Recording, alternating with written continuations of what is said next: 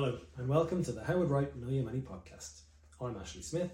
And I'm Tom Richards. On the Know Your Money podcast, we talk everything finance from financial planning tips to how what's going on in the world around you affects the money in your wallet and, most importantly, your financial future.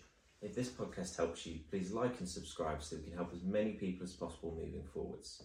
In today's episode, we're going to be talking about buying a property through your pension. We've discussed the merits of pension investing in previous podcasts. They can be a very tax efficient way of saving for your future. Once you've invested your money in your pension, you need to then decide on what to do with your capital.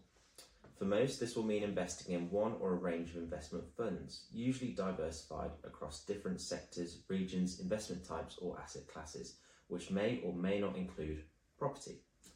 In today's episode, we will focus on investing into property directly through your pension. Firstly, let's have a look at property funds. Ashley, could you please start by explaining how property funds work?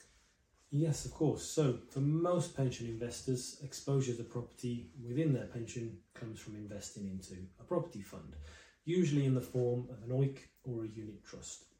An investor's money gets pulled together with other investors' money and is usually used by fund managers to purchase physical property, such as office blocks, warehouses, or other commercial property. Um, the idea here is that those properties will generate a return in the form of rent um, or in the form of appreciation as the property value increases. If you wish to have property as part of your pension, it can be a very good way of accessing a diversified property portfolio with small levels of investment. You don't need to personally be able to purchase the whole of an office block or a warehouse. Mm-hmm. Like purchasing property outside or personally, um, outside of your pension, when using a, an investment fund, they can face the same liquidity issues. So, what I mean by that is if you're coming up to retirement and you require access to your capital, either in the form of a lump sum or regular income to fund your, your retirement income, um, the fund needs to have sufficient cash flow to be able to pay you and other investors. If there's not sufficient cash to pay all of the people that want their money back, um, unlike equities, which can usually be sold on an exchange quite quickly, uh, property requires a buyer to be sought and it can be a much longer process.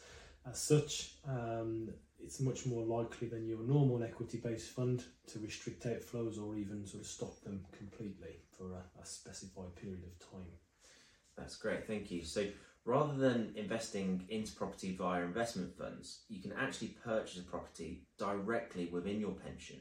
Could you now explain to our listeners how this actually works? Yes, I can. You are correct there. So it is possible to purchase a property directly within your pension. So rather than using a fund, you can physically buy the bricks and mortar.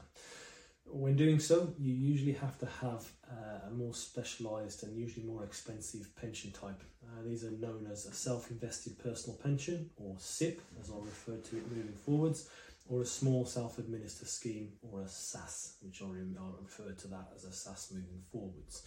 I won't go into depth about sort of the, the sort of ins and outs of all the different pension types here. We'll cover that in a, in a separate podcast. Um, we do sometimes get asked by our clients if it's possible to purchase a residential property through their pension, either as a main residence or as a buy to let. Um, the simple answer to this question is yes, but it's not usually a good option. Um, the longer answer is that whilst you can technically purchase that residential property within your SIPP or your SSAS, you would usually face uh, a tax bill on doing so of 55% of the value of the property. Um, and any investment gains that you might get on that as well um, could also be further to subject to further tax charges on top. Um, it's also worth adding here that whilst technically you can put that uh, residential property into uh, a pension, most providers actually won't allow you to do it, um, even if you were willing to pay the tax mm-hmm. charge. So, it, yes, is the short answer, but actually, in reality, it probably is very difficult to do, and if it is, it's probably not worth doing. Um, so, although investing into a residential property isn't really an option, um, investing into a commercial property is. Um, so, commercial property that's permitted is very broad. So, those that won't have a, a, a tax charge on them, there are lots of different options. Um, from uh, factories that, that, some of our clients want to purchase their own factory units, their own office blocks, mm-hmm. warehouses. Um, you can even put restaurants, farmlands, airports, and zoos into a pension as well. Um, a major benefit of holding a property in a pension is that when the rental income is paid, certainly if it's paid from your own company, um, it's a huge benefit. But but whoever's in there, when they pay that rental income to you, uh, there's no income tax on it because there's no income tax within a pension. Also, uh, any growth on the value of the property will also be free of tax as well because again, there's no capital gains tax within a pension. Uh, similar to the property funds, consideration really needs to be given to liquidity. Um, and what I mean by that is, again, if you wish to start drawing income, but the majority of your capital is tied up in office blocks, warehouses, zoos, or, whatever else it is that you've bought from a property point of view, if you want an income, you can't sell 10 bricks a door and a window, you need to sell the entire property, and that can take time. Um, and again, could delay your retirement if you were going to be reliant upon that to provide you an income. That's a, a great in depth summary there, Ash. So thank you very much for that. Is there anything else our listeners should be aware of when purchasing commercial property within a pension, such as additional costs or any potential tax charges? Yeah, so I've touched upon uh, one of the major benefits being that uh, the rental income and any growth generally is tax free. Um, however, um, just like when purchasing a property personally, um, when you use your pension to buy a commercial property, you are subject to stamp duty. Um, so the stamp duty is effectively a tax that will be paid based upon the purchase price of that commercial property. Now, the first £150,000, so if you buy a property for £150,000 or below, there is actually no stamp duty uh, there at all. For the next 100000 um, so from 150 to 250, it's 2%, and anything over that, it's 5%. Um, VAT, VAT, value added tax, is also potentially payable on the property. Now, one of the first things to keep in mind here um, is that uh, when it comes to commercial property and VAT, there is no one rule fits all. Um, what I mean by that is you might have two identical properties right next to each other. Uh, one of them may have been elected for VAT, which means it, it, it's subject to VAT on the purchase price, and the one next door may never have been elected for VAT, which means that there's no VAT on the purchase price. Now, if VAT is payable, uh, it's 20% of the purchase price. Uh, therefore, if you buy a commercial property for £200,000, the VAT on that property purchase alone uh, is another £40,000. Now, it is possible for the pension fund to claim that VAT back, so you do get it back, but unfortunately, you do need to, to pay the VAT up front when you purchase the property and then you reclaim it afterwards. Another point to note as well um, is that VAT is actually payable on the stamp duty as well, so it's almost a tax on a tax. Um, so, yeah, as the stamp duty is payable, your VAT will be payable on it as well. Um, the VAT can still be reclaimed on that stamp duty, but unfortunately, you never can claim that stamp duty back. Yeah. Um, additional costs that probably need to be considered as well and are worth bringing up here um, is that you will usually have the normal fees, whether it's in a pension or not. So things like solicitors' fees, um, any valuation fees, any searches that you want to undertake, um, they would all need to be paid as well.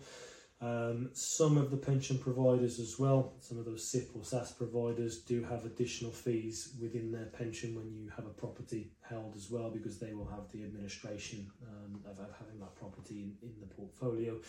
Um, you may often find that they also have additional charges in some instances, not always, but for things like submitting VAT returns and reclaiming VAT for you on your behalf.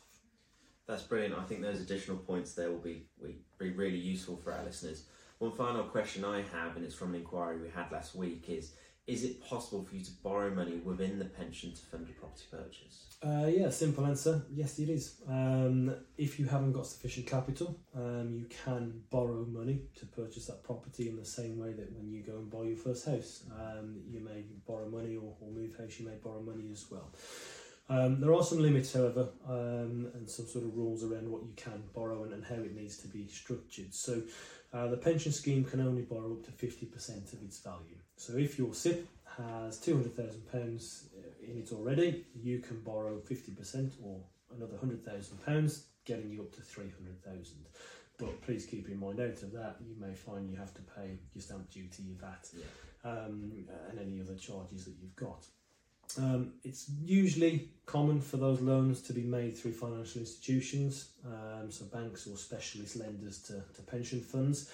However, uh, it is possible for uh, a policyholder that's got their own company that, that perhaps is buying their own factory unit um, to actually lend that money from the company to the pension, to the SIPP. Um, any loan done here needs to be on commercial terms, so you can't just lend it interest free. It needs to be on the same sorts of terms that you would get if you were borrowing money from a bank. Um, but it is possible to do it. Uh, if you're considering using a pension to purchase a property, please contact myself or one of our chartered financial planners to explore if this option is suitable for you. Uh, the best way to do that is to contact us via our inquiry form at www.howardwright.co.uk or to give us a call on 0345 688 4939. Thank you for listening to the Howard Wright Know Your Money podcast. I've been Ashley Smith.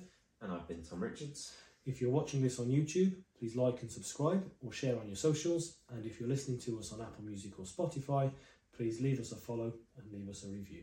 It really helps other people find the podcast, enabling them to know their money better and build stronger financial futures. Please check out the Howard Wright link tree below for loads more articles, tips, tricks, articles, and podcasts just like this one. And most importantly, Stay tuned for future episodes.